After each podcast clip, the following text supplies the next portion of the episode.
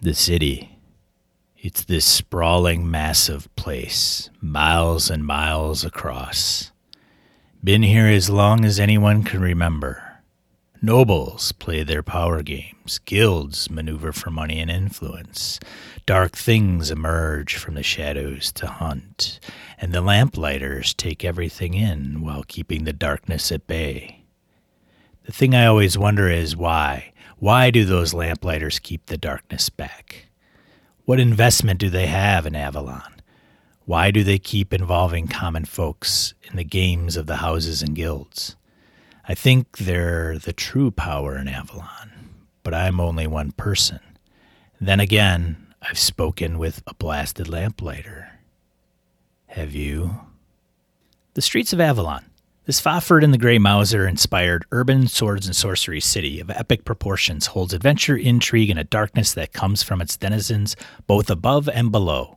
It's written for the world's most popular role playing game by Brett Blazinski. Head over to gamingandbs.com forward slash streets to grab a copy. Gaming and BS, episode 358, being recorded s- Monday, September 6th, 2021.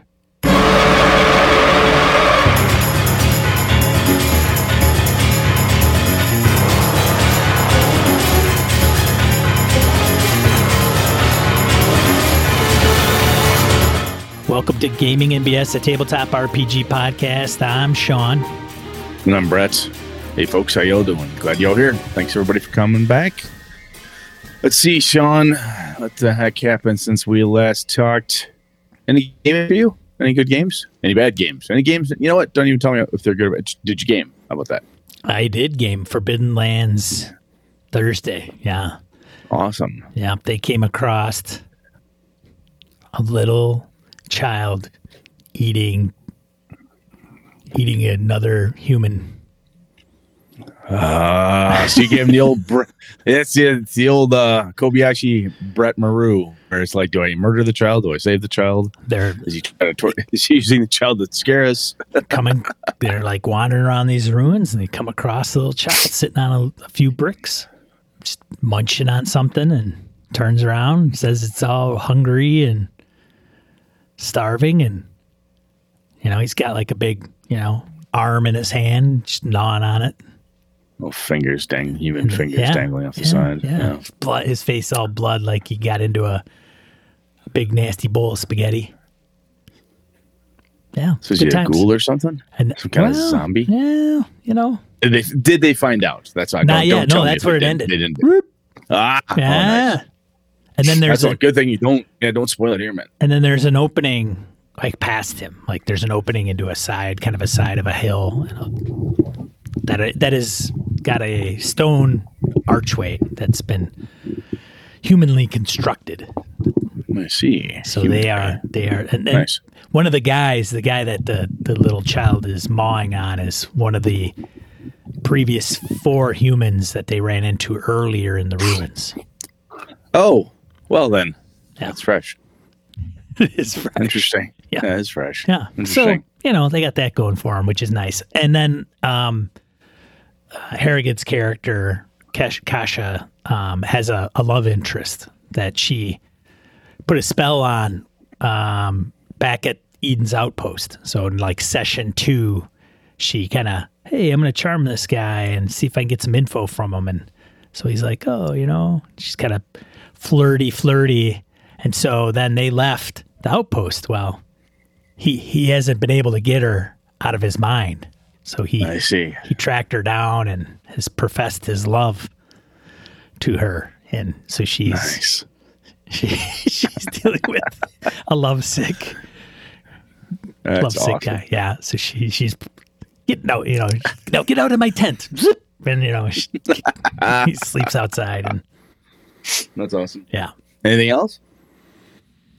Oh, those guys are rough shape, like broken bow, stuff like that. But otherwise, no, that's it for the gaming piece for for the last week. And then Last I'm not week? I'm not playing Cyberpunk Red tomorrow. That No? got canceled. Yeah.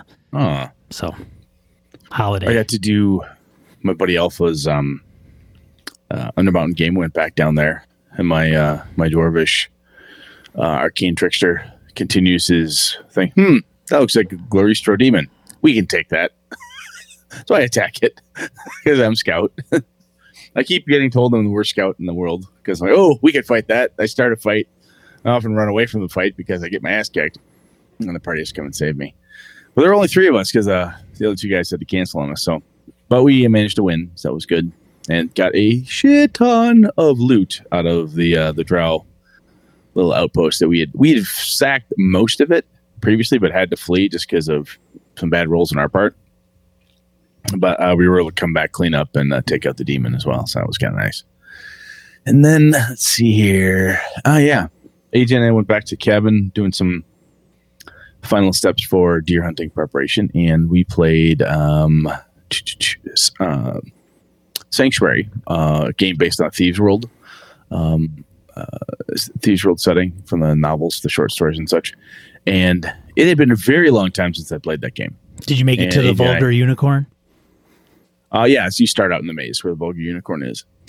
We had a blast. Oh my god, was that fun! And there's I had forgotten that that game has like an advanced game and a various couple different options on it. So we kind of we've got the core game now, so we just roll. We're like, okay, this is cool. Understand mechanics, how the sucker works. What about the advanced game? Should we get into that? We started looking at like, okay, it's like 10 o'clock last night. Like, yeah, we're not doing this right now. it's like, okay, on a separate piece of paper, we're like, okay, this is now an RPG. This is now writing things down, tracking different things, and like, okay, yeah, it, it looks like fun, but we'll do it another time. So we had a lot of fun doing that. The other game we played was Stratego, and I reawakened my absolute hatred for that game. Oh my god, Um, I haven't played that thing for ages. HA has uh, like a fantasy version of it. He and Connor had this forever, and it's we still here, obviously. He's just like, oh, this game's fun. We played it, played like three games. He goes, you want to do something else? I said, yes. he said, you don't like this game? I said, I hate this game. Oh, why'd you not play it? I said, because you were having fun. Oh, like I kind of tell you hated it at the third one. I said, because about two's my limit, buddy. Said, that's, that's about it. It's just not, And now he knows. yeah, I like that game. Now he knows. So yeah, I said we got other games that are chess-ish that are much more fun than that. So Yeah. get rid of that damn thing. Uh, bu- bu- bu- bu- upcoming. So no, no Cyberpunk Red for you, but I have Greyhawk on Tuesday, which is holy shit. That's tomorrow. It is So tomorrow. Greyhawk Tuesday, and then A week from tomorrow is what? Streets of Avalon. Oh, that. Oh, that. Oh, yeah. I should Part- totally run that game. Yeah. Oh, yeah. Yeah. Um, Yeah. um, yes. just so you, hey, as the D- DM, uh, just letting you know. Thank you. Thank you. I appreciate know. that. Yeah, sure.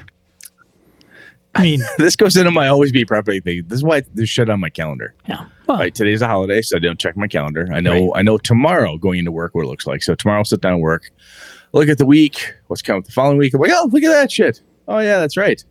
Game's coming. That's good. I gotta make sure I go through all my thoughts and such. So, but thank you, thank you for the warning. Fair did- warning too. I did forget that um, Wayne in our group, Varin, who who I think Wayne, he, he he wasn't on the verge of quitting, but have you ever had one of those nights, maybe weeks, months, where you're just rolling so much like shit you hate the game? Yes, I think that's where Wayne was heading, like until There- until this past Thursday, where he was El Fuego sneaking around the the human the human camp and stealing You know, one of their bows. I've been thinking about that as a show topic for a while, and I don't necessarily know how to address it completely. It's the idea of that certain games or certain people suck at rolling dice, right? Sean and Brett. It's a D twenty game. Yeah, if I put a D twenty in Sean's hand, he's not gonna have as much fun success wise, right? Very often, you just tend not to. It just doesn't work that way. Same with me. Be playing D and D with my buddies. Click electronic dice, regular regular dice, in person dice. Doesn't matter. Suck at them. And um, there's the, that the Matt Colville had the video on like you know why do we roll dice to begin with and fate versus this versus that it's and uh, fun. yeah Like I, sometimes the fun sometimes the fun is not there when you're losing all the fucking time and you feel like you're losing right sometimes which of course is the attraction to um certain games like you know PBTA because you're not supposed to lose. You have failure but with or success but and so on. Um, I still view it. Yeah, I've played those games and I'm like, huh, yeah, I still suck at this though. you know, Yeah. still didn't get what I wanted, type of thing. Yeah, I didn't get the full force of the the, full effect. Yeah, Hmm. Anyway, we'll have to. I don't know. I don't know what to do about that topic. It's a topic that I have. I just don't know how to address it so that it's actually something besides just going, boy, that sucks. Let me tell you about this other time that that sucked. Hey, I got another idea. Boy, that sucked too. Well, that was no good. Tried using these dice. Yeah, those were terrible. anyway, I think um, enough of that meandering. Um, announcements: Project BS, the Delta Green experiment. Got that cooking. My thing now. all weekend, man. Have you? Holy I shit, have, yeah. I, I. Have gone off the deep end with a little bit of the prep. I haven't read. You're speaking of losing. You're trying to beat me. I don't know what you're Oh talking my- about, man. This is not. this is not a This is competition. not a competition. I'm gonna win. but Bush. there it is. There it is. you son of a bitch. There's a lot of. I started going through and reading it, and as I was doing it, I was making notes of the NPCs, Mhm. and then I got a little carried away and started, you know, okay,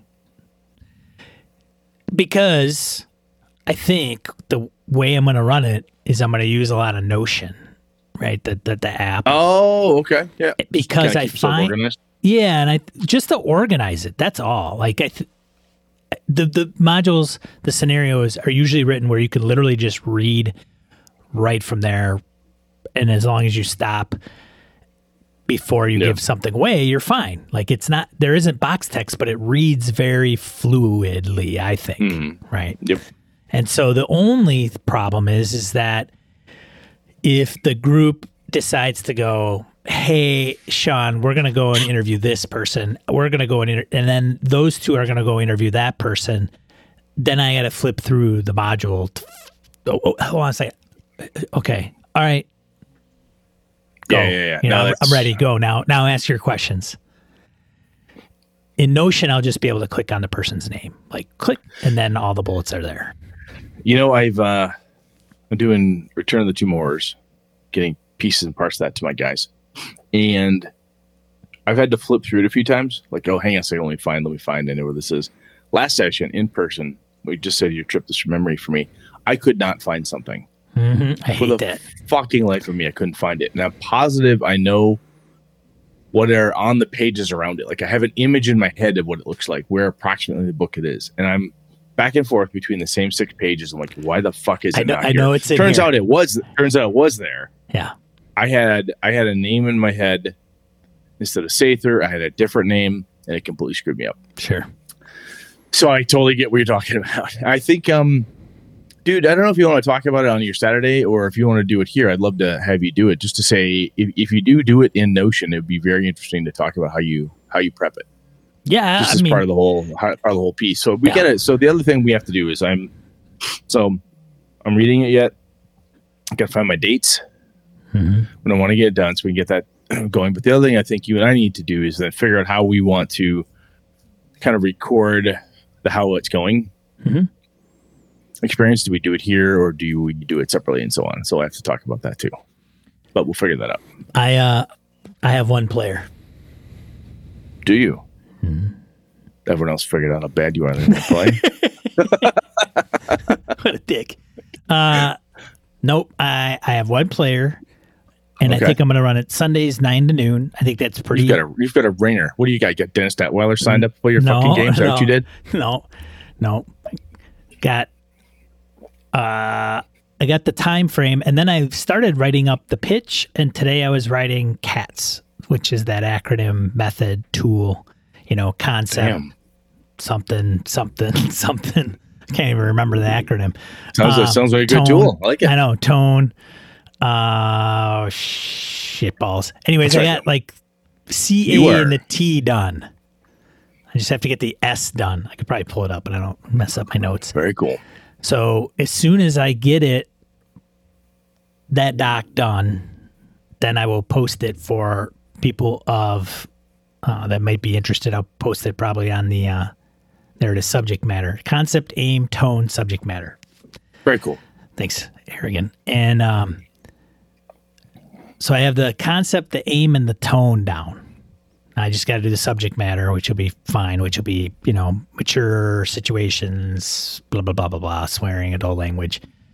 But then I'll, I'll post it, and then I will, in the posting, list how I'm going to determine who can slide in. Because I think I got to outline that before a bunch of people say, hey, you know, I'm interested, and I just arbitrarily pick Mm-hmm. some individuals. So I think it'll Makes be sense. Patreon, it'll be patron, and then if you've played with me or not, you know, if you have, if you have, sorry, you know, give somebody else the opportunity. But they got to Spread be the love. There they you got to go. be available from that nine to noon on Sunday for the next four to six Sundays. See, I'm laying in the weeds here. What's going to happen is you're going to turn down a bunch of bunch of gamers. I'm going to say, "Hey guys, guys, guys, minute, minute, come here, come here, come here. Let Uncle let Uncle Brett help you out. I'm sorry, Uncle Sean's being a douche. He can play at my table. Fair, It's all good. right? So I'm just I'm waiting. get I'm just it. holding back. oh yeah, I'm in man, the weeds. to- totally Yeah, understand. yeah, that's yeah. a good plan. I would have very- thought of that myself actually, but you know, I want to I want to get shit underway. There you go. It's the order, it's the sequence of events between Brett and I. Because see, here's the deal: if I don't do this, then Brett won't do it, right? So Yeah, it's by, by me by me doing it, then it lights a fire under Brett's butt, and he will do what he just said. I am a follower. no, I'm kidding. No, it does. There is something. Sean and I talked about this off the mics a couple times. Is that part of it? He and I have a really good idea for something, and um, my friends and I have a great idea. Hey, we should do this thing. That sounds great. How many times have we all said this like, Sure. at a table? We should play this game. We should try this thing. Yeah, we totally should. And we're back to Cyberpunk Red, and Right, we're right. back over here again. It doesn't. It, somebody's got to grab it and go right. Yeah. And uh, yeah, no, it makes sense. I like it. So I. I, my goal was to get it done this week, and so I could get it posted, so I could do potentially session zero Sunday of next week. But I, I think that might be a little ambitious, so we'll see. yeah, this coming weekend is out for me, but I'm, my goal this week is get my calendar set, make sure I'm good, I can run everything on dates I want to, and have it be organized and not some slip shot. Well, I think this weekend works. Anybody available tomorrow? Is tomorrow good? have my players go, you ass, right? I want to schedule that in advance. So I think the schedule is going to be the hardest part for me. Once I sort that out, the rest won't be so bad. But okay. And you've got a list here of other folks, BSers running Delta Green stuff. Well, not all of it. It's Delta Green, Last Things Last, Coriolis, Oh, One yeah. Shot, Roll for Shoes, Goblin Squad, The Tomb of the Iron God, Swords and Wizardry, Black Hat, Oh my gosh. Mothership, Alternity, Dark Matter, and there's a few other ones. What do they have all in common? BSers running these, offering to run all these games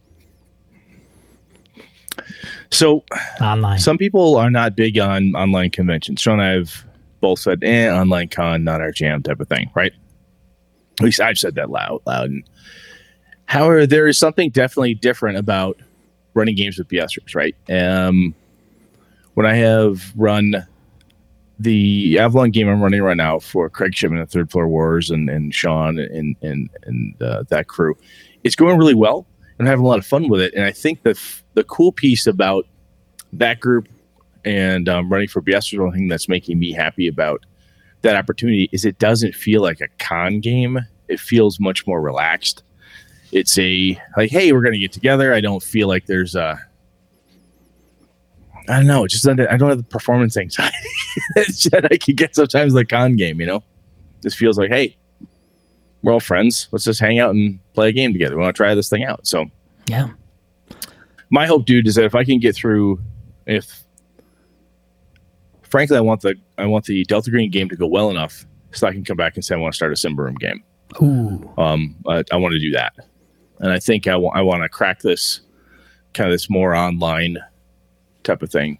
I know I've, I've done it before with other people, but when I have run, it's been a lot of like you, me, Kevin, people I know or I'm already good friends with, and um, cracking it out into this other kind of um, I don't know, I don't know, if it's next level type of thing or what it is, but just I think it'll be a good uh, nothing else good shot in the arm for me to try that. So that's my hope. We'll see. Yeah, so if you're interested in any of those games or any other ones that might be that aren't listed, and there's a few of them, head over to gamingandbs.com forward slash games. That'll take you to the forum post explaining what this all is. There's a spreadsheet and a forum, and there's there's people mustering and looking for uh, dates that will work with some of the players, and then they're going to run these one shots. So if you are interested in checking out a game, I mean, you got to listen to us to hear this message. But I, I mean, we don't care if you're fans of the show as long as you're good members of the community and want to play different games. You know, that's Give it a shot. We got BSers that are willing to do that for people. So thanks for everybody think that's the- volunteered to do that too. Absolutely. So Sean, I know so we had a couple listeners say, "Oh, you guys should have an online uh, gaming BS con."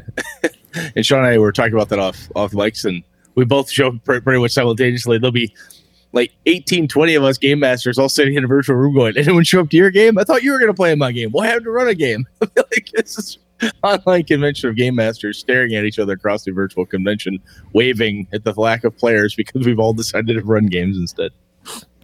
Oh Lord. Winter mo- right. winter months, I buy. You know, if there's interest in an online online gaming day with BSers, and we f- figure out how to organize that, I'm I would be seriously uh, considering that one, especially like you know it's it's cold here in the Midwest and the Northern Hemisphere, and um, if people are interested, we'll set up a day or two days worth and just put a spreadsheet together and set up a bunch of rooms on Discord and Make something happen. Brett Eh, Brett. Brett has informed me it is not easy to run a con, which I will I, yeah, this is take very true. take his word for it since he's organized one. But I think there's However, this is this is a flexibility. of our friends. Yeah, This is a yeah. con of our friends. These are BSers. right. So if it's a BSing BSers type of crew, that means solid folks. They're going to show up. They understand how games work. They want to be friends. We all get along. I'm good there, right? so it's not in person. An in-person con is a son of a bitch. Yeah, to like run. when you got to So, organize tables and how many tables and where do you put the tables? We just create rooms in Discord. Yeah, nobody's going to come up and say, "Yeah, the men's bathroom isn't working." Right. Then you got to run off and find facilities. So this isn't going to happen. in an There online is game. a lot of overhead with in-person lot cons that overhead. you don't have to deal with online necessarily. So yeah, we'll see. All right. Shall we random encounter? We should. Let's go to Let's random get off this and encounter. Move on. Random encounter segment of the show where we field emails, voicemails, comments from social media. Your turn. All right. First one, Harrigan emails us on always be prepping. All right, uh, let's see, he says Brett and Sean, love the discussion on always be prepping in episode 357. Kudos. For many years, prep was problematic for me because of two things. Thing one, my brain works like Brett's does.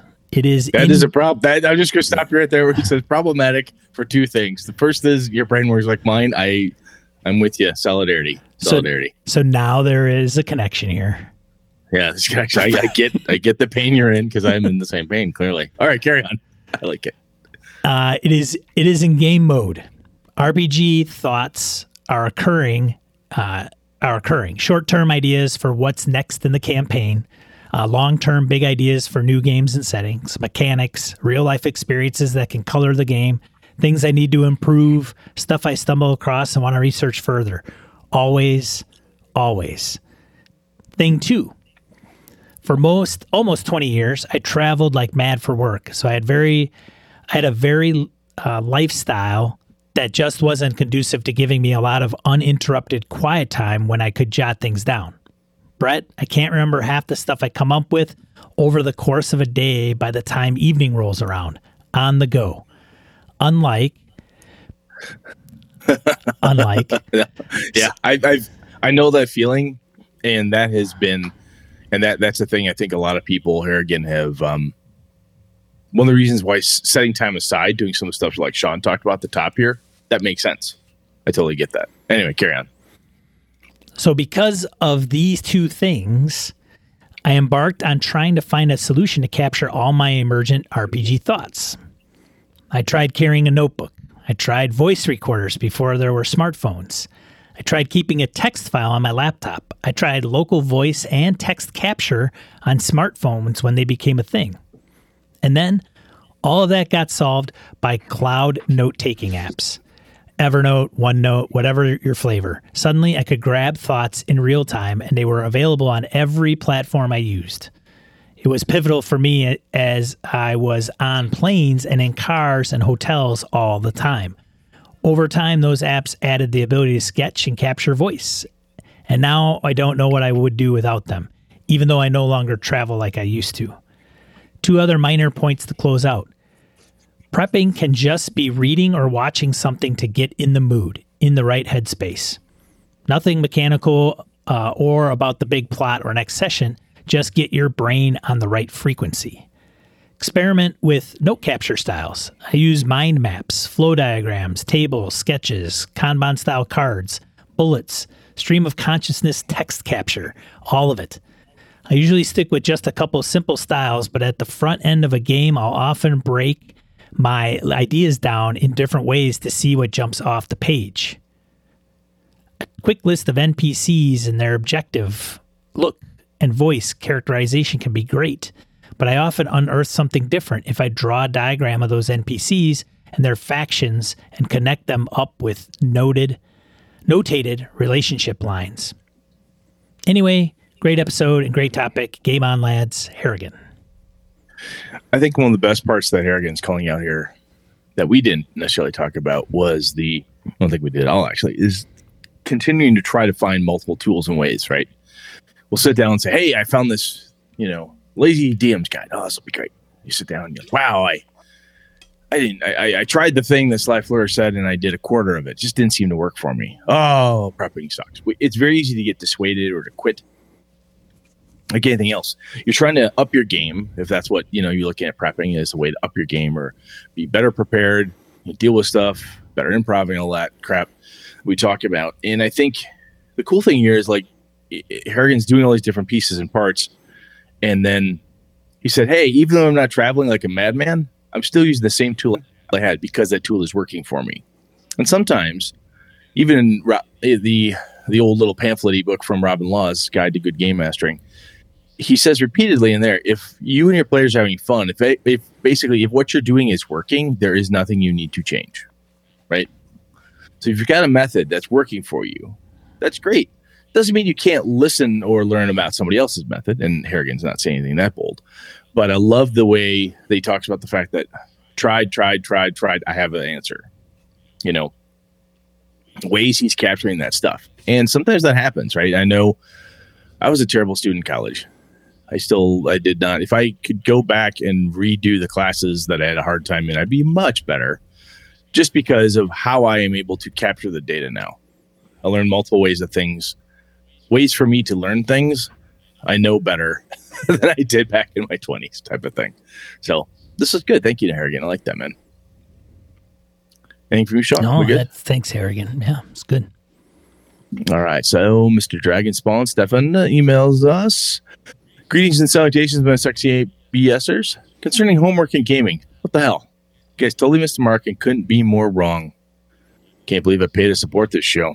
The only thing that's accurate about your podcast is the title and the B and S. Psych. I love you guys. I'm just joking. Damn you, Seven. But seriously, listening to the episode about players and homework has jogged my memory from when I tried to engage the PCs between sessions as well as the time I complete self imposed homework. Way back when I GM 3.5, I wanted to add a little role playing between game sessions via group emails in hopes of handling some of the more mundane minutia, shopping, training, crafting, etc. I wanted to do this in hopes of jumping back into the action of the game. Sadly, not all my players participated, and this was eventually dropped. Number two, in one campaign, I even created an Obsidian portal page so I could put up more details about the world as it pertained to the character's actions, share images and maps. They had high hopes that maybe, just maybe, one player would write up log of adventure and see it through their character's eyes. Um, see the um, hang on, lost my thought there. Lost my not thought place? Ah, yeah, see it through the character's eyes. Alas, it was not to be, and the dream still went the way of the dodo. Third, on the other hand, there was time when I was a player in my buddy Jamie's ETU game, East Texas University game, and I decided on my own to write a diary from my point of view of my character, Kevin Montrose. I had a lot of fun doing these recaps, and they even helped both myself and my fellow players recall past events and details.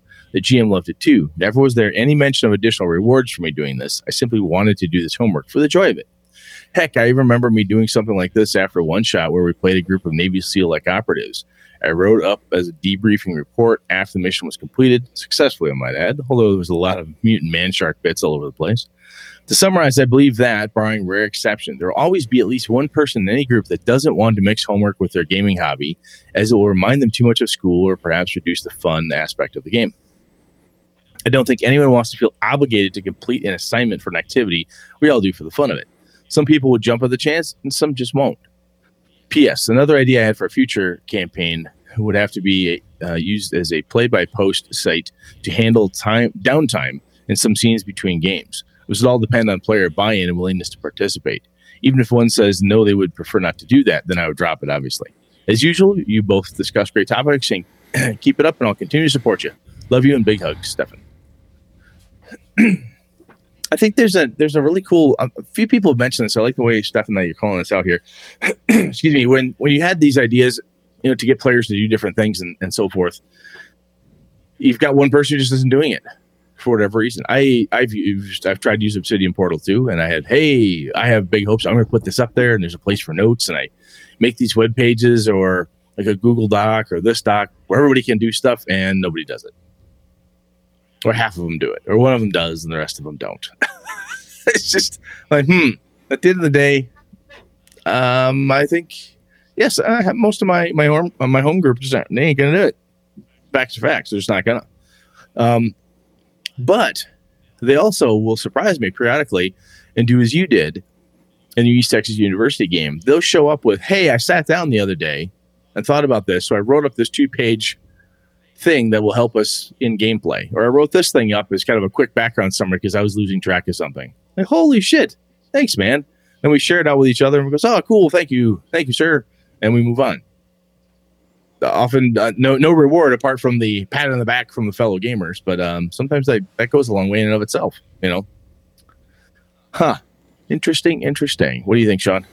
You good? Yeah, it's a it's a hit or miss. It just always is, and is. it's always totally going is. to be. And if it doesn't bother you, then you're going to be fine. If it does, then it's then it's going to obviously be a problem for you. And then yeah, it's we're always going to have four or three different people at the table minimum and then mm-hmm. they're all going to be different and you know some are going to yep. grok it's just inevitable they're never all going to be the same and frankly you don't want them to all be the same otherwise it's going to be a real blind no. game so you're like i know it comes next why because the five of them always do the same yeah, thing it's all five that's, the same person yeah so yeah but I think that I think this is interesting. There's a piece here when Stefan talks about, you know, he want if he wants to do something, but nobody will do it. Well, I guess that idea died. This kind of goes back to Harrigan's point too. Is trying different things doesn't mean it might be like, well, I had this idea for an Obsidian Portal thing, or I had this idea or this idea. I've tried it with three different game groups. I really think the idea has legs. This new group I'm with is really cool. Let me see if they'll buy it. Maybe they won't right? Sometimes it takes a while. Ask an author, or anybody who's written something, it takes a while to find someone who says, "Oh yeah, I like your idea. We'll publish that for you." You know, you don't always have a home run the first time out, and I, I think this type of introspection is just solid. Just figuring out what's what's working, what's not working for you. And sometimes, man, that homework thing too is like, huh, that works for me, but nobody else at the table. Whatever I like doing, I'm going to do it anyway, as Stefan did. So I think that's cool. Yeah. The only, the only, um, the only thing I would say is that if it's with the same group and you're like, hey, I think I'm going to try this. Hey, I'm going to think I'm going to try this and never kicks off and you kind of hope it does, you got you got to find another group or other different or other members. Get the one or two that you that do like that, and then get another well, two that a, yeah, do, and you yeah. got a good game group. Yeah, if that's a do or die, right? If you're like, look, I want this game I really want to run this game this way with this homework Right. assignment and this approach and so forth. And you have an 85% take rate. If that's not good enough, you either have to deal with it Right. or play it play it with other people. Yeah. Because there's going to be Yeah. people that No, absolutely. that grok the shit out of that, and they are Oh, totally, probably yeah. trying to find a game that is like that. But then, It's not always easy to find that perfect game group, right? Right. Just to, and they they may run that game really well, and wow, they, that sucks everything else. Sometimes that happens too. but then you're you know might have to take a chance on playing with people you don't know. True enough. Awesome. Cool stuff. And thank Yeah. you, though, as always. Thanks. Appreciate you writing in. Thanks, Stefan. You had me in the first paragraph. I was a little worried. Next one, Warden. This guy comments on homework. Yeah, I've been thinking about this myself, and I'm not sure if I give out anything close to homework, but that may be because I don't prep very much myself, at least nothing documented. And even then, I don't spend an awful lot of time mentally plotting anything out because I enjoy writing it throughout the session. Did we read this one? I don't remember. I don't believe so. right. Keep going. What I've come up with is a solution that can only be described as what the kids call weak or lame or whatever else they say. My son would probably call me a noob, and I'd like to thank you, YouTube, uh, and my lazy pandemic parenting for that. I like to think I don't give out homework. I prefer to have players feel inspired to interact with the game and reward players who submit extracurricular assignments Oh, I see. like I said, we. But I think part of why I'm so quick to distance myself from the word homework is the negative connotation it spews to many people. Homework feels forced upon people as I see it, and I'm not particularly interested in trying to force my way into their brains when I can get further uh, with candy. It's why I like to encourage all players to interact with all elements of the game except for the rules. Those are mine. Nah, just kidding. Could you imagine? Could, yeah, could you imagine? Whatever approach fits their comfort level, from vague idea about how their character is connected to the bank heist to players speaking 100% in character. My role at the table is to get the players to fire up their uh, imaginations and experience the benefits of interacting with the game at the table. Then they may be more inclined to keep the ball rolling away from the table with Discord chats about campfire talk after the last dungeon or journal entries and that kind of stuff. The trick, however, is avoiding any collisions or concerns from players who aren't as eager to do homework or more detailed interacting with, than others. In the past, I've used session zero to state that those players who contribute ideas, backstory, and interact with the various elements of the game will discover more role playing opportunities, and the main uh, villain will likely have stronger connections to their characters than others. But that means others will be uh, will be challenged via game mechanics, and anyone yeah, but that means others will be challenged via game mechanics, and anyone who doesn't feel as comfortable or keen to do so will therefore start at higher levels or have faster opportunities to kick some extra ass than the role players. Every bard with a winning smile and an impressive backstory needs a well managed bodyguard. In other words, the role players will get to do their thing, and the rest will be working with the stunt team more. I'll provide opponents tailored to test them out in a fight, but also ensure their enemy isn't immune to all their strengths. So I don't give out homework, but I'll definitely eat the apple left on my desk as I tell the class those who spoil the teacher will get advanced copies of the test. All others are hamburger wrapped in spells and plate mail for my monsters to eat, but they'll get customized treasure and better gear. I gotta say, Warden, I do a similar thing. I think I didn't, I don't, did not think about it this way, but listening to Sean read this through in my quick perusal pre-show, I'm like, huh, you know, this kind of comes to some of those those things Sean and I you that have talked about before. I know I've specifically said like some of the people in my home group do X and some don't. Right? There's different ways to reward different players. I think that's what we're talking about here. Those who want to do reward them and those who don't want to do you can reward them in other ways you've got those those folks that they come to the table and um, you know she's kicking ass and she's great uh, as a player and that's how she wants to game and so forth and this other person they're just you know totally into the whole homework, backstory, write ups, extra credit homework, extracurricular activities thing. But man, she's just not into that. She just like she shows up every time, plays really hard, you know. No reason her character can't get the, you know, plus five broadsword and the other character gets some story points or whatever or whatever you're giving them, right? So I like that idea. Everybody gets a little something. You, you don't. There's a bit of a. It, it's all candy and not just carrot and stick, right? Not one person does get the carrot, the other guy gets the stick. This is a um, multiple ways to reward t- styles of play. Is how I'm reading what he says, and I like that. I think that's pretty cool. Thank you. Yeah. Very nice. Good stuff. Good stuff as always.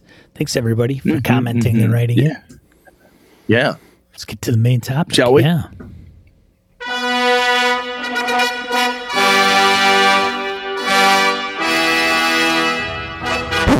Alrighty, Brett. What are we talking about this week?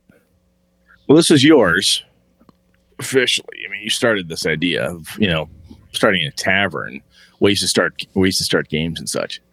And um, there is, I, I want to talk about it. One because I just done it, in my Avalon game with the third floor wars and you was said, Hey, there's this tavern.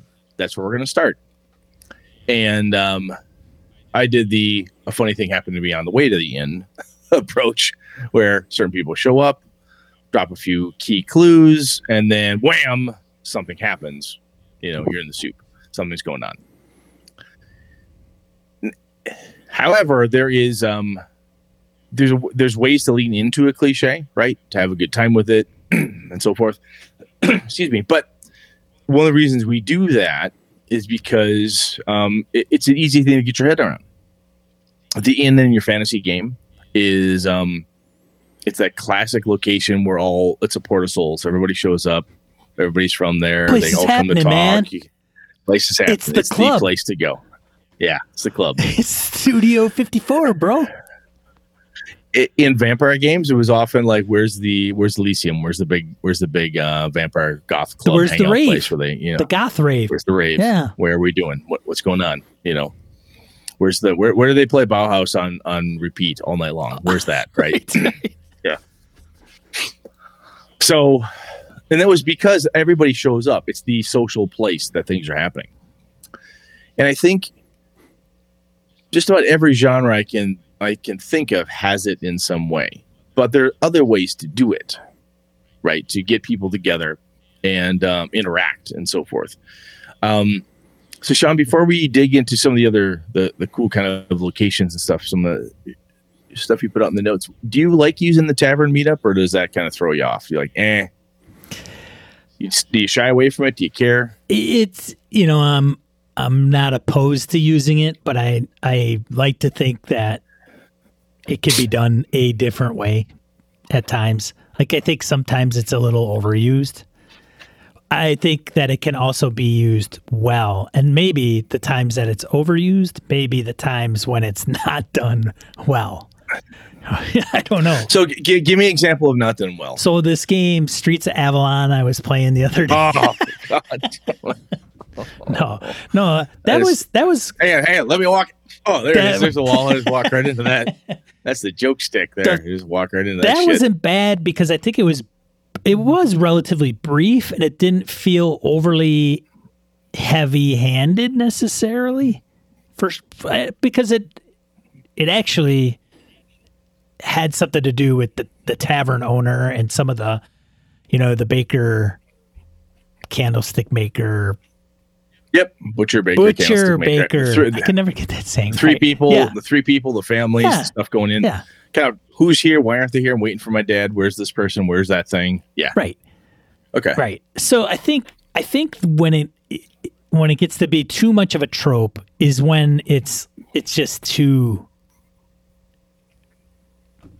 I don't know. It, it, you know, so hey, let's let, make let a me, Dungeons and Dragons movie, and guess what? Yeah. The part we're gonna. So this is watch the new Dragons Dungeons and Dragons movie. How's this going to start? In a, in a tavern. And if it does, it better be really fucking cool. Like there's something better be really like it may just be, you know, the ambiance, the seriousness of it, or something where it's not taken as a comedic joke. Yeah. But so I think, but something But- in the back of my brain thinks like, haha, they're probably going to do it so we can all have a little chuckle. That's possible. That's highly possible. I think when I when I think about the y'all in the tavern and what um, the bad version of the cliche is, it's the tavern is not where the action is. You go to the tavern to learn about where the action is. Right? You go there and someone comes in and says, um, you read the post on the wall that says, you know, goblin Years 50, 50 gold, or there's a dragon in town, or you know, whatever. It, where it's like you you show up and you're all there looking for adventure and you've heard a rumor or you want to listen for rumors and things you're looking for a quest hub right? When it's it's a passive experience. When i what i prefer to do with it and i think i did this well with the avalon game for you and third floor wars was the action the tavern is where the action is going to occur either in or out right? It's going to aggressively push the action at you. When i ran for my kids they're in a tavern. Things are fine. They know each other. They're traveling through this area. They have a place to go. They're traveling through this little bitty town. They stop at the green dragon. They're having some food. They check out a couple locals. Like huh okay. Well you know say what we want to do. Boom the door kicks open. The blacksmith comes in. They've got my son. They stole shem something's got to happen right stole that directly from uh, Matt Colville's idea, and I'm like, this is it's a great idea. The door kicks in, a thing happens, a cry for help. You're obviously adventurers. You're here to help. And th- th- I set the scene insofar as they look around. No one else can do anything. They're the only people in the tavern. They're four characters. They're the only people in that tavern. They're the only ones physically possibly- in the game in that tavern. No, no, no. Oh. They're the only ones with the skill. Sure. Everyone else are farmers, woodcutters. They're, they're townsfolk. These guys are talking about monsters came and stole their kid. Yeah. and they you know they're they're so far out the town guard they, they learn that the uh there's hardly any guards in town. There's a small handful. The one woman who acts as the sheriff was out of town. Oh. right everything was everything was stacked so that when it happened my kids like this went ah shit we got to do something. No one else can. We are their hope. We're, you know we're the thing that has to happen. In the avalon game when you guys showed up in the tavern it was like hey is my dad here? Have you seen my dad? Why? Well, I'm supposed to meet him here. He's going to buy me and some of the other kids some some dinner because we were really good. What's going on with this? The butcher walks in, sees something, and leaves. What's going on with that? We know there's a rivalry. So actions, ha- something is going on.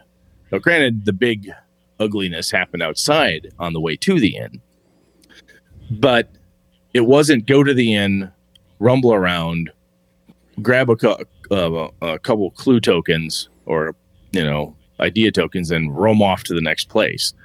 That I think is the the overused component. Does that make sense? It does. You kind of show up. It's it's a passive way to get stuff. But it's you, kind of boring. so you've mentioned two games that you started in the last six months ish that both started in and around a tavern. uh, actually, my Greyhawk game did too.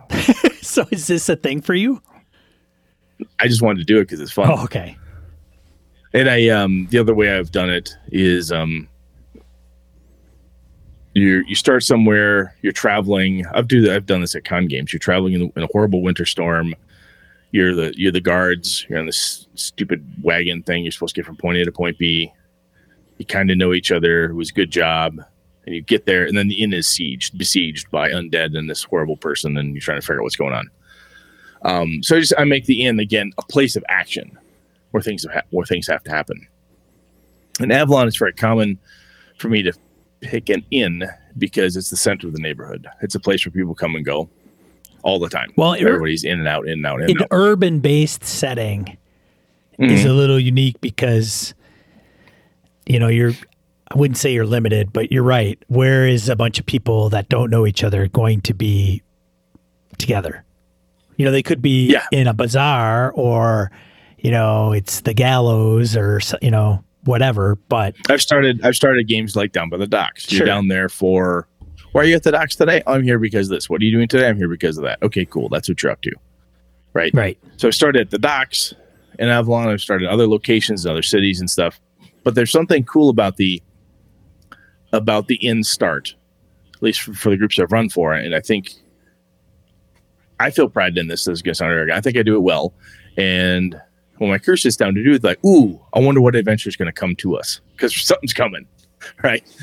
he didn't just sit us in a tavern and we're not going to sit here waiting for the little look, look, for the guys' little green diamonds above their heads or we go click on them and find out which quest I want. That's not how this is going right. to work. Something's going to happen. So they're actively paying attention to everything that's going on because what's going to happen? Something's coming.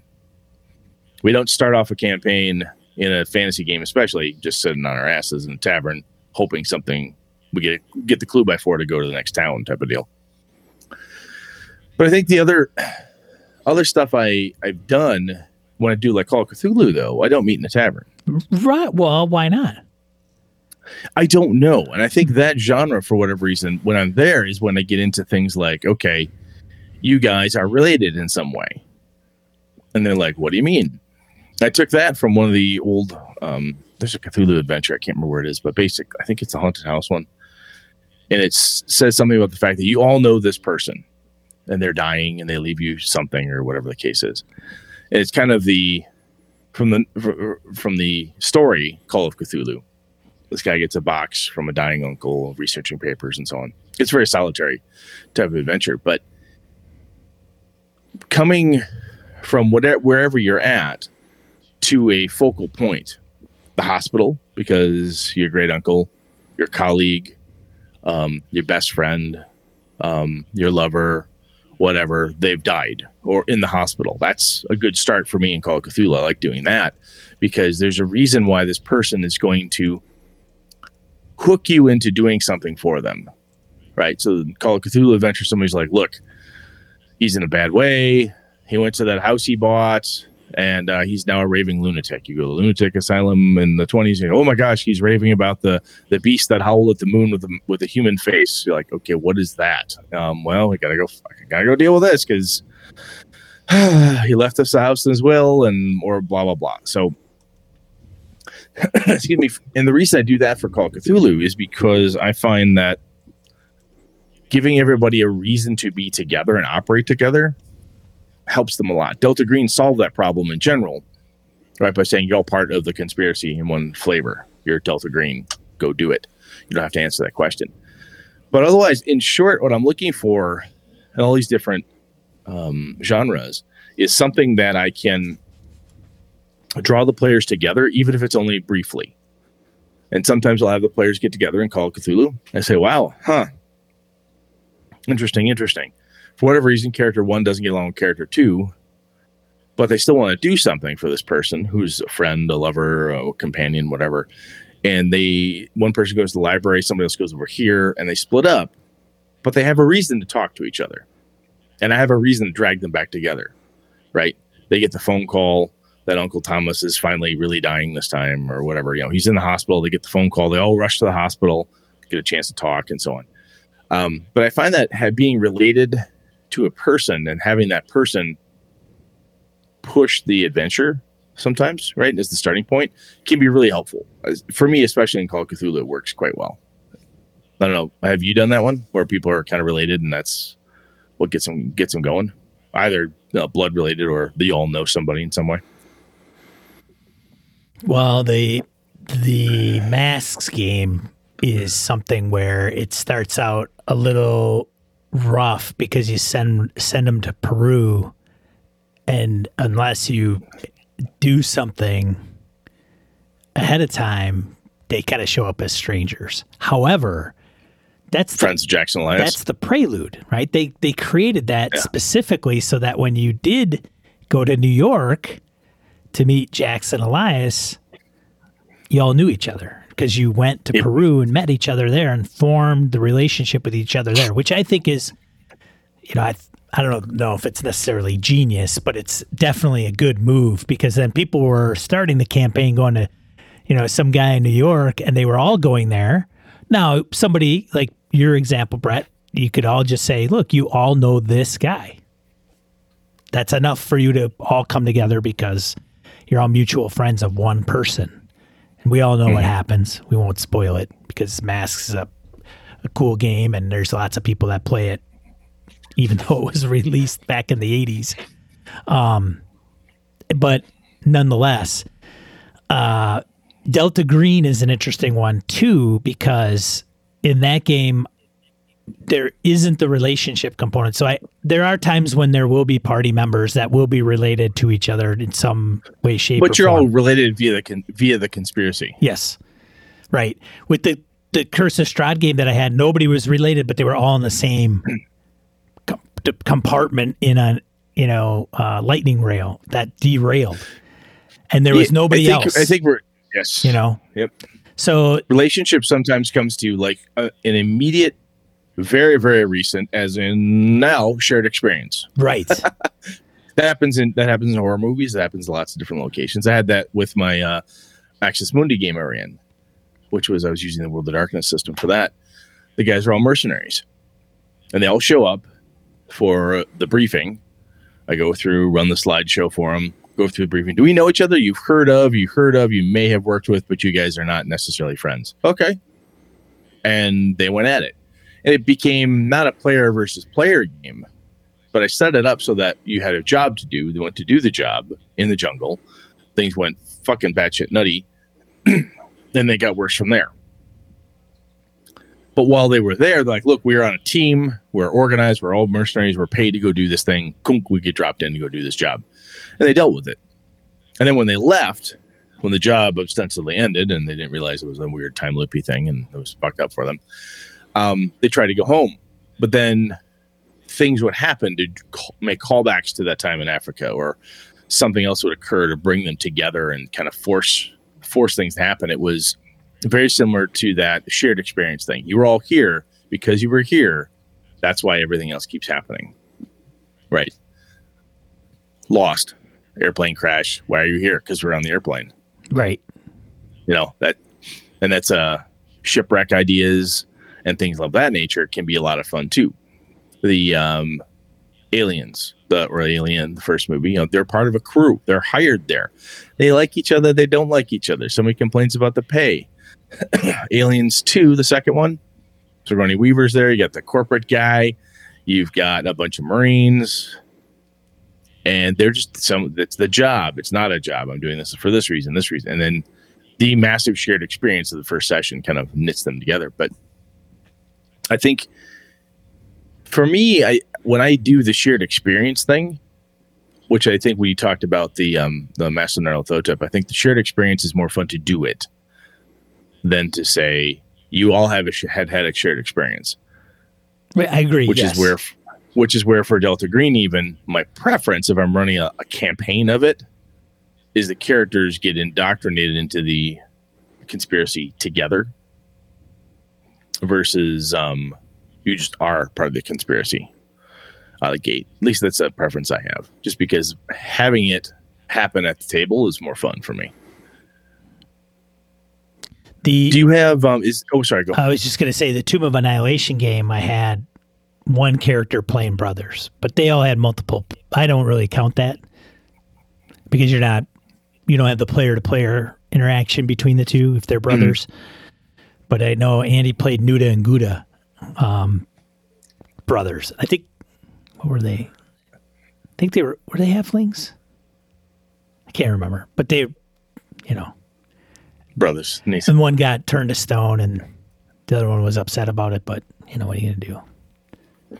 I have done um alphas was out of the abyss rage of demons whatever the hell it's called that one you start your prisoners you'll escape um it's the adventure itself is fairly interesting. I think alpha's doing um very much adventure as written. And he and i have talked about that at certain points. I'm like why are we doing this again? We're free. Well it's not really clear. I'm like yeah there's no real reason for this dude. We're gonna do it because it's the adventure but i'm just telling you you know? Yeah, and he's like, yeah, this has got you know, quote unquote bad in our, our opinion. How we don't necessarily aren't having as much fun with that component of it. Um, but that's a, that's another shared experience piece, right? Where you're somewhere in the thick of things. And I think what's kind of funny, we talk about that stuff, and we talk about in media res or in media res or however you're pronouncing it, depending on how much you've had to drink. I'll say it one way versus the other. You know, in the action, I want to start off somewhere, and people see us in the tavern is not no, there's no action, nothing's happening. We've already talked about that. I mean, I, I changed it up in Avalon. It starts slow and then boom, it hit. Or, you know, my kids show up, start slow, boom, the adventure hits. yes, you can go right away to roll for initiative. You're in the middle of a fight. But I think it's a version of in the action. You're right on the beginning of what happened just before the door got kicked in. Why are you in the tavern? You know, you guys are in this neighborhood in Avalon. Why are you why are you at the at the inn? Why are you there? Why are you there? You're coming there. What are you doing? Where are you coming from? Good. That's the moment before the bass drops, right? Just before the band kicks in. Right, and the mosh pit gets going. Just wham, there you are. Now, now it's action time. Now there's something going on. Sometimes that something is the doors kicked in. They've kidnapped my son. There's a fire. A fight breaks out. Whatever it is, you know, or whatnot. I, I think there's, um, I think that's the, maybe that's the juice for starting in a in a location together. However, you're having a meet is it's that initial meet time, keeping it tight so that something game plot wise happens, which is why in um in like a Call of Cthulhu game, I ran one one time when um, the characters came up. They were at a funeral. At the funeral, we all they all know each other for some reason. I told them I said, "Hey, in your backstory, you need to have a reason why you like, love, care about, or even hate this motherfucker. You're showing up just spit on him when no one's looking because you always hated him, right? So the characters show up, wham, the action starts. Cultists come in, try to take the body, things go crazy. They're they're all involved in one way or another through background and getting engaged in this in this event. And um, but it was that that shared experience and having that happen as quick as I can because if you want to have a group game, I guess. Because if you're going the other way, when you start my vampire games, the my old World of Darkness stuff, it's like you're on your own. You can buddy up with Brett's character, Sean, or you could go do your own thing. I don't fucking care. Yeah. I would have guys who would play. My buddy Alpha played uh, in a Dark Ages game. He played a werewolf that lived out. No, excuse me, he wasn't. He was a gangrel vampire. Not that anybody cares. Anyway, he was a outside of London, and he talked to one out of eight characters for like 13, 14 sessions. Wow. We all game together, but he didn't involve himself with anybody else. He's talking NPCs and doing other stuff. He didn't care. He had a fun time. Loved it. But he didn't give a fuck. And that's a different style of game. And I think the other thing here is that when when you force people to start together, um, it can if it feels forced, or it has a hmm, how do I say this? It, it could feel like you're telling them you you have to be a team. You need to operate as a team, and some people like to play a little looser, right? So I'll go investigate my Call of Cthulhu this way, and you go investigate your Call of Cthulhu that way. Yes, we're in the same Call of Cthulhu game, but you toddle off over there. I'll go over here. I'll meet you at the library eventually when we have a chance, right? But I'm I'm not going to follow you from place to place to place to place. And I can see that happening. My buddy next Star Wars game that I'm in. That one is very much for like the first three sessions. I talked to some of the other characters, but I ignored them for the most part because they had nothing to do with what my character was up to. Hmm. Until I think s- third session. Third session, I really, I mean, I knew them, I would encounter them, but third session, Alpha's character and mine got into some illicit, nefarious activities together, and we bonded over that, having survived. you know, but that was that was it was a much slower burn to get that put together. So I think the whole the reason to pull people into into a place um, is that you can have that inciting incident, that action to occur, and then everyone has this shared experience. And as that shared experience happens, they then feel obligated or obliged to hang out together to to see it through. Does that make sense? Yeah. Do you have a Do you have a favorite thing you like to do? Like, is it go to for any camp for any campaign? I mean, you've run a bunch of different games. Well, I mean, let's let's look at this. What for Forbidden Lands? What'd you do? Did you start them in a tavern? What'd you do there? The first time? No, no. Let's talk about well, both. What what happened The, each the first time, they just, I put them all in a town, a village. That's, Okay. well, that's where we said everybody met. You guys met at the Hollows, and this is where you two came from, and you two grew up there. And then they went out from there. And the reason they went out from there was two people that were cooped up in the village got wind of these two that had been wandering and they had a map. They thought that was the ticket to get out of town. They joined up with them and said, "Hey, we'll join you up, join up with you. Let's go." No problem. The second time around, I had to I had to figure that out, and I didn't want to start them in a village necessarily because I could use the village later as a site potentially. Oh, okay. Yeah, and so I just said there's an outpost. It's a little it's a little heavy handed because some people will say, well, I don't understand this outpost doesn't have a lot of staff. How come people just don't come in and ransack it or create problems or you know burn it to the ground or how do they even live here and survive because it's only you mm-hmm. know four four people. And so I just made it where the reputation of the outpost was, you know, there's four different races of four, indiv- like each individual that's there are four different races. There's a human, a half elf, an orc, and a human. So it's a it's a mini cosmopolitan port of souls. Well, everybody's welcome. We Everybody's along here. welcome. No, and it's that's the deal. It's like a place where you can rest your head and nobody's going to screw with you, no matter what your background is. But you bring the baggage in, there's going to be hell to pay, and you won't ever be welcome back. And if you're traveling around, you know that that that safe haven that you actually know of and know where it is is no longer no going to longer available. you. Yes, It's, no longer available to you because to- you're a dick. yeah you're not it's not available to you anymore that's the value it holds and so that's where i put those guys and now from where they go out from there is kind of up to them and um, you know i'm playing with players that are like not going to get caught up with you know i don't like your character i don't like your character and even if they don't like each other they will still they're you know they understand. They're all game masters. They're going to go with the flow. You know they may bicker mm-hmm. at each other if they want to or or not. They may not know each other very well but now they're out in the middle of nowhere and they have to kind of rely on each other to get through Is there a reason why they're all out in the middle of nowhere, apart from the just the the core con- conceit of the game, or do they have a reason? Well, they all so they all have their own individual reasons. I'll say that, and most of them have to do with, uh, and they're all relatively personal. They could be as simple as, you know, I was in a village for a long time, and I needed to get the hell out of Dodge because the blood mist has risen. So the Forbidden Lands premise, if you haven't heard us talk about it, blood mist had been in place for hundreds of years. That would not allow people Basically, people yeah, to you, travel. you can't go anywhere. You can't go anywhere. Now suddenly the highways are open again. Off you go. Exactly. And so that is almost enough for anybody that wants to adventure to get out and a boot. And you know, they could they could tie that into anything. Like I'm tired of being poor in this village as I grew up and my parents aren't going to make a lot of money. I'm going to go out and find my own way and the way I'm going to do it is I'm going to leave this damn village because now I'm not confined to it anymore.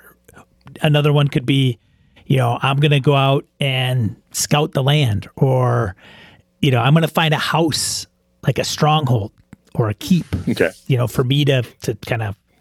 So it could be wanderlust, could be, you know, any, you know, the they could have rumors, you know. Um, one of the players had come to me and said, "Here's five things. Use them as you will." Like this is some of the things I'm thinking about, um, and you can use them all as seeds on why I'm out venturing around. And I'm like, okay, good to know. I'll just make a note of them, but I want to get you guys together, and then I will plant the seeds, and then you guys can determine whether you want to pick up and run with them or not.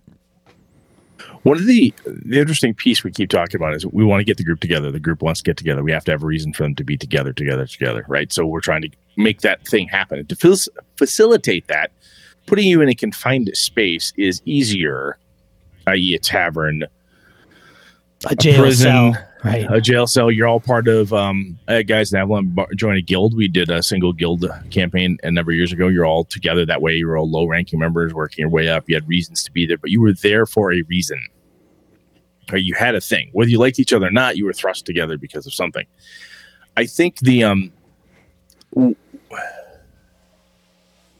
what can happen is if you don't have what you were just talking about, and this kind of tripped in my head was, you know, you've got a good group of players there who aren't like, look, we, we may bicker, snipe, and whatever back and forth with each other, but we're here for each other. You know, we're going to support each other in the adventure. We'll be fine. Um, but I, I think sometimes there is a there's a thought that if I have this opening adventure just right, this opening scene where they all meet in the right area, everything will be fine. This group is going to gel and they're just going to, bam, yeah, right there, you know? Without And any I- single is- commonality. Yeah, Yeah. because you'll have people roll in and they're like, well, I made uh, half drow, half dragonborn, and half silver dragon. Um, oh, and he's also a quarter tiefling. And um, he's an edge lord covered in belts and full of angst. You know, okay, great, good for you. And this other person never talks to anybody. That's good. You sit in the corner, don't talk to anyone. and what do you do? Oh, I'm the thief. I'm busy trying to steal money from him. But that that's that's Tom. Why you? Well, I don't know Tom yet. I mean, I mean, I know Tom, but ah, my character doesn't know Tom, and he looks like he's got a lot of money from what he described. Okay, fine. And it's an opportunity to put people in a building. And I think what people forget sometimes, at least I did for many years. I think this is the answer, if there is any one answer. But it's the inciting incident. It's the thing that occurs before anybody has too much time to start their own shenanigans. if you want to get them together, or to at least have a common cause to battle against. In my vampire games, you'd start out slow. I did a little bit of kind of slow burn, get your feel for your character, where you at, where's this? Wham! A, a thing occurs that is now the thing that's talked about in the city. If it's Chicago by night, New York by night, wherever the hell excuse me, wherever they were, it was the thing that occurred, right? Star Wars, it's a thing that occurs, right? It, it happens here, and this is how we get involved in it. And if you choose not to be involved in it, and everybody else is, well, then you're going to get left. as- the idea is go track the killers. You know, you chase them off, and then you get you're together now, and you're doing something as a group. but I think this idea of running meeting in a tavern without having a plan for what that meeting's goal is, right? Well, the players will get to know the characters get to know each other, and I'll drop some ideas and rumors. They'll pick a rumor so that they, they can they can head out.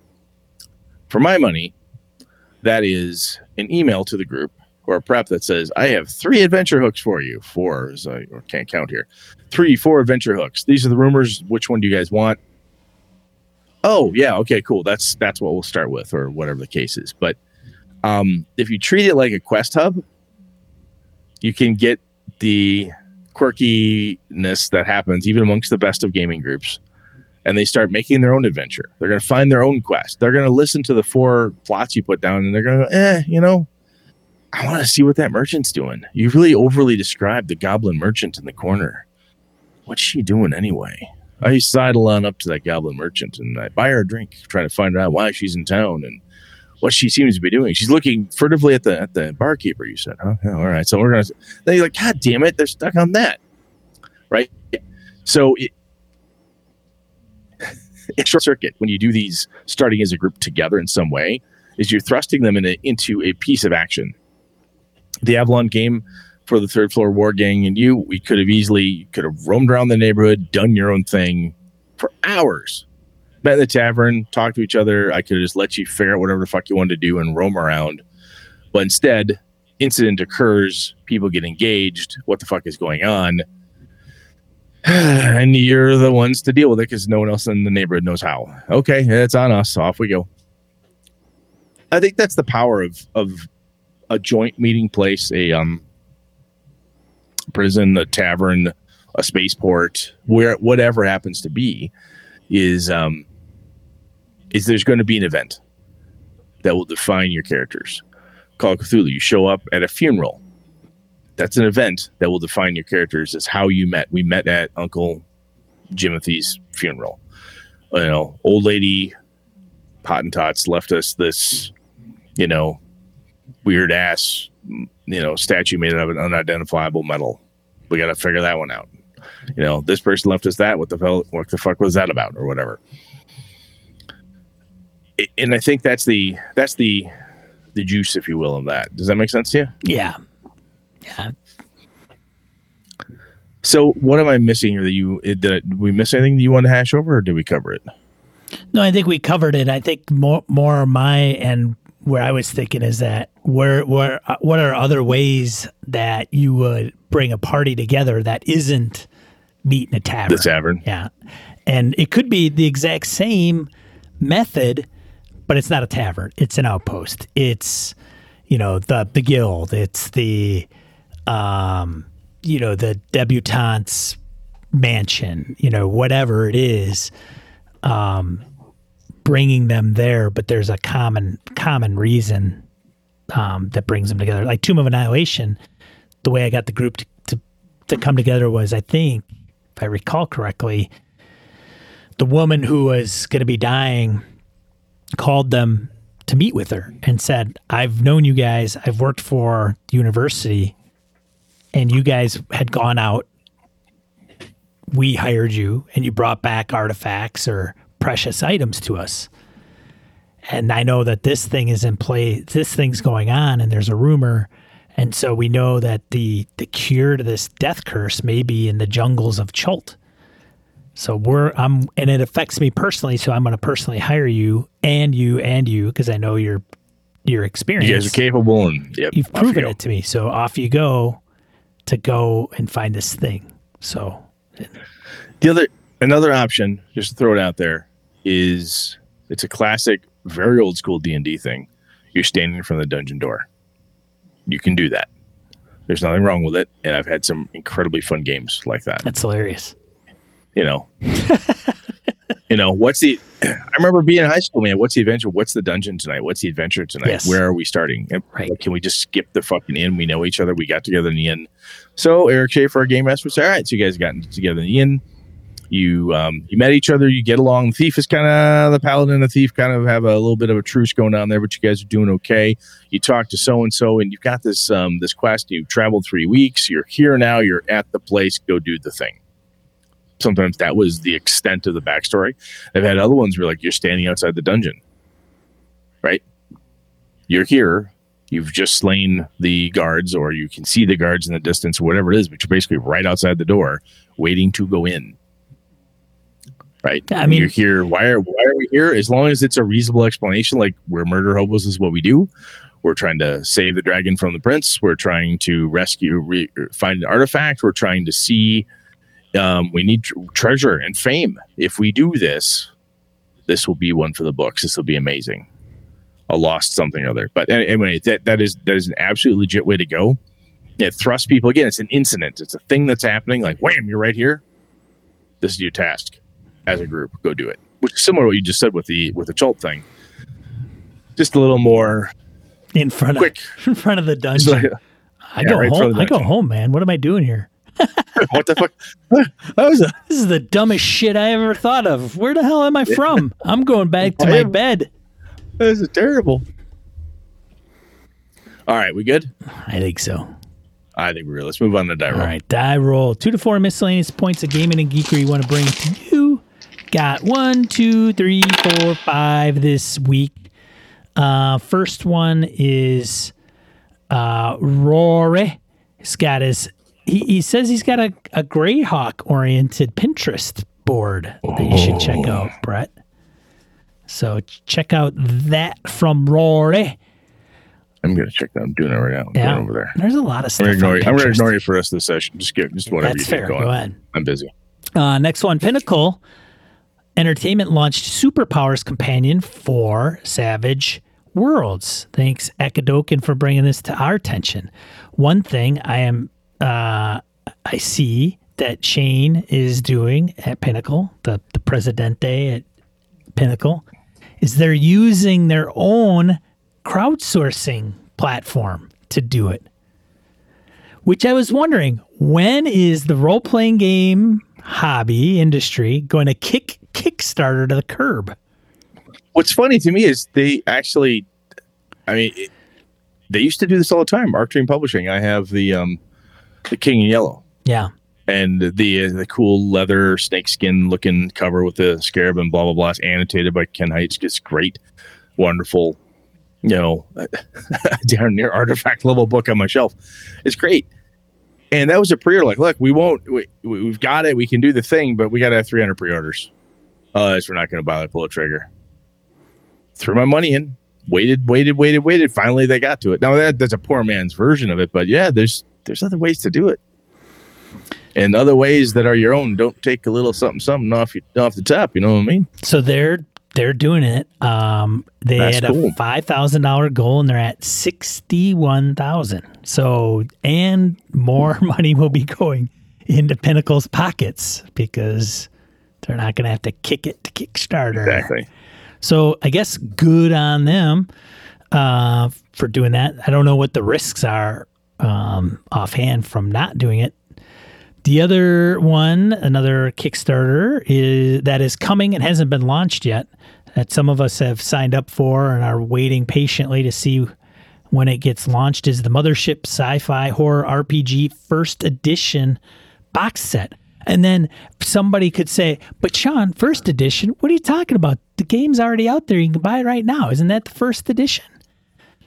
Well, you it's know, not. it's not Sean. I think he just he made it on the way to a con, or and uh, it's Yeah, it's like been a it's been a book you could buy for a long time, Yeah. but it's yeah, it's, It's- it's- not. It not was. He's been meaning to flesh it out as a as a full, robust product, and they're going to go with a boxed box set. And so, uh, rumor is late later this fall, maybe a month or t- maybe a month. I don't know. They're gonna they're gonna kick that, and I'll psh, sign on for that shit. I guess. God blast it all. Take my money. The next one is Tenari's or Tenera's uh, Kickstarter. I must not have the link in here for some reason. But if you're not familiar with this one, it funded a million dollars in a single day Holy shit! um, and has some pretty uh, high profile personalities involved with it, to include the aforementioned Shane Hensley, um, Ed Greenwood, uh, Amy Vorpahl, Bruce. yeah, this is a five E. it is 5e, yes. Yeah. But, but uh, Shane's in on it. He's one of the contributing people. Uh, Robert Schwalb, Jeff Greenwood. Grubb. Bruce, Bruce Nath, Yeah. Smith, Skip Williams, Rich Redman, Anthony Pryor, Schwalb, Hensley, Grubb. Huh. Well, but damn. from Amy Warhol. Dragori Well, Games. So I not wholly. I mean, I looked at Dragori Games' website. They did a board game, and you know, this has got some elements of art. I mean, it's an RPG. It's three books. Um, six, it's like sixty something bucks for the PDFs, which some people have mentioned as a little steep for PDF, but you know, Yeah. I don't know. So Cool though. Very cool. The next one, Down We Go, is an inf, an inf, Down We Go Infinite Edition, which is now on, which is on GameFound, which I think is a competitor to Kickstarter. Um, this one, I believe, is is is a kind of a zine format, I believe, or no, maybe not. It's just a OSR, old school light rules light, uh, minimalist old school system, uh, Swedish Yeah. designed. So Interesting. um, that's you know eighty five hundred dollars pledged. The goal was forty five hundred. No, back up. Seventy three hundred dollars pledged of a forty five hundred dollar goal. Yeah. So they're 162 percent funded. Yes. Not bad. So there's something that some folk and the kind of you know whispered whispered rumors give the world shape and keep prep low. Um, elegantly simple. You know, a global team of designers have added their skills. So interesting. Um, I don't know. I don't know if I'll get into that one just because I don't know. getting into another fantasy RPG. Got a few lined up in my PDFs. I don't know if I need another one. Uh, the next one and last is Journey into the Madlands, a post apocalyptic RPG zine. So that has not kicked off yet as of this recording, but uh, it'd be interesting if you want to journey into the Madlands. We've had some folks. Some of these came from our Discord. Um, some I had thought I was going to put down the names of some of the folks that have brought these to our attention. I apologize, guys. Um, I think one of them was Harrigan brought up Madlands, and I think there was another one with Down We Go. But anyways, some stuff to check out. I tell you, man, every time I see this list, this type of thing, I, somebody, I bump into people periodically online, and I'll see them ask for it, or I will get asked at a con, like, "Hey, is there a place you can find all of them?" No, there's no, there is. I, I think it's almost impossible to wrangle all the stuff that's happening in the tabletop RPG space right now. It's almost impossible. You know, it, like if down we go, I had no idea that was even a thing right until somebody else happened to find it. How that person happened to find it i don't know either. It's just it's crazy. There's so much, so much stuff. Yeah. it is fucking insane. Absolutely insane. And the, so cool though. So very very cool. and the thing is you could get in on this stuff and it'd be great and then you get that later you know i was we were talking i was talking to i think it was rob justice and i brought him up on a stream a saturday morning stream and we were talking about it diverted into, or might have been Detwiller. I don't remember. There was some RPG personality I was interacting with on Twitter, and it was like Dungeon World launched. When was Dungeon World launched? Brett, do you know? Forever ago. Forever ago. Yeah, forever ago. Um, but people will just discover it tomorrow. Today. Yep. And they may want to copy and buy it because they finally heard of it from a podcast they listened to. You know, so I'm wondering like what is that span of life cycle for an RPG? I know it's for you know kind of forever, right? You could put something out there. This almost goes. This almost goes to that topic we had about um, Harlem Unbound, right? Where like you know, is is a game not too early, but is it it doesn't. Is it ahead of its time? Ma- is it ahead of its time mainstream wise? Like, look, oh. here's the deal. You know, it's kind of like the uh, like if you're in logistics industry right now, may the gods bless you, my child, because that's a that's a shit place to be trying to get things from point A to point B right now in the world. But if like, well, turns out in 10 years this will be the coolest fucking game ever and everyone will be playing it but right now no one is because it just took that long to to maturate or grow or where i don't fucking know i don't know I don't know what the secret sauce magic is on that stuff. Yeah. So it's just interesting dynamic and hobby we're in. So that's all we had for die roll this week. What do we know what we're talking about next week, Brett? Not sure. I'm trying to figure that out. You've got a couple different topics we've talked about. Actually, once we drop off here, I want to ask you about one, so we'll figure it out. All right, sounds good. Don't know yet. Okay, we'll surprise you. Okay. All right, excellent. Well, that's all we had for this week, Dennis. What I'm saying. Uh, cool. For, for, those that have tuned into us live, thank you so much for taking time out of your U.S. holiday and Canada holidays to uh, mm-hmm. finish off that weekend with us. We stream here every Monday night, 8 p.m. Central Time on Twitch. Just go to gamingandbs.com forward slash Twitch. And then I stream here Saturday mornings about 8 o'clock in the morning Central Time US. Talk about an RPG um, topic of du jour the of, of the week. Um, if you're interested, a lot of interaction with the chat. So I appreciate everybody that shows up on Saturdays. Otherwise, if you see this on YouTube, give us a like or subscribe. Would be greatly appreciated. Otherwise, you can find our audio flagship show at your podcatcher of choice. Just do a search for the title of the show, Gaming and BS, and hit subscribe. And that's that's all you have to do. I mean, really, if, you know, there you go. So it's that easy. It's that it is that freaking easy, man. Otherwise, I'm I don't have anything else to say. So I'm Sean. And I'm Brett. Good night, good game and all. This episode of Gaming BS produced with help from the following BSers. Joe Swick, Old School DM, Tony Sugarloaf Baker, Eric Jeppesen, Andy Hall, Chris Steele, Jason Hobbs, Mark Tasaka, Marco Froelich, Pure Mongrel, Brett Basinski, Brandon Barnes, Eileen Barnes, Dan Lavalley, Victor Wyatt, Craig Huber, Roger Braslett, Stefan Dragonspawn, Jared Rasher, Ray Otis, Jim Fitzpatrick, Old Scouser role playing, Christopher Lang, Curtis Takahashi, Larry Hout, Ron Bishop, Mark Richmond, Chad Gleeman, Sky, Craig, Howard Bishop, Josh Wallace, Corey Welch, Angus, Eric Salzwedel, George Sedgwick, Robert Nemeth, Brian Kurtz, Laramie Wall, Perry Besor, Eric Avia, Andy Olson, Jeff Seifert, John Kayward, Corey Gonzalez, Maurice, Niall Diamond, Aaron Relia, Jeff Goad, Aaron Coleman, Brian Rumble, Rich Wishon, David F. Baylog, Harrigan, Melissa Bashinsky, Henry Newcomb, Cole Kago, Eric Tavola, Hus Carl, Ghost GM, Mike Hess Jr., Rory Weston, Jim Ingram, Daniel Garrett, Eric Frankhouse Presents, Phil McClory, Adam Grotjohn, Jay Plata, Ed Nyes, The Duke in Purple,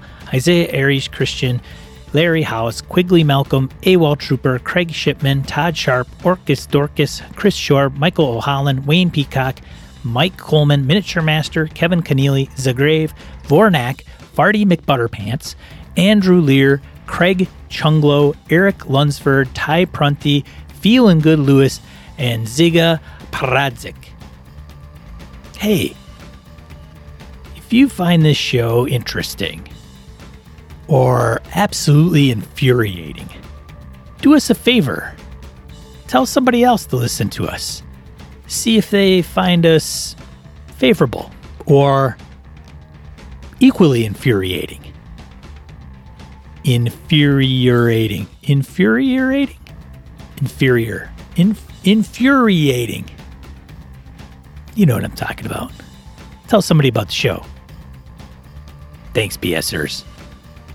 This has been a Litterbox Studio production.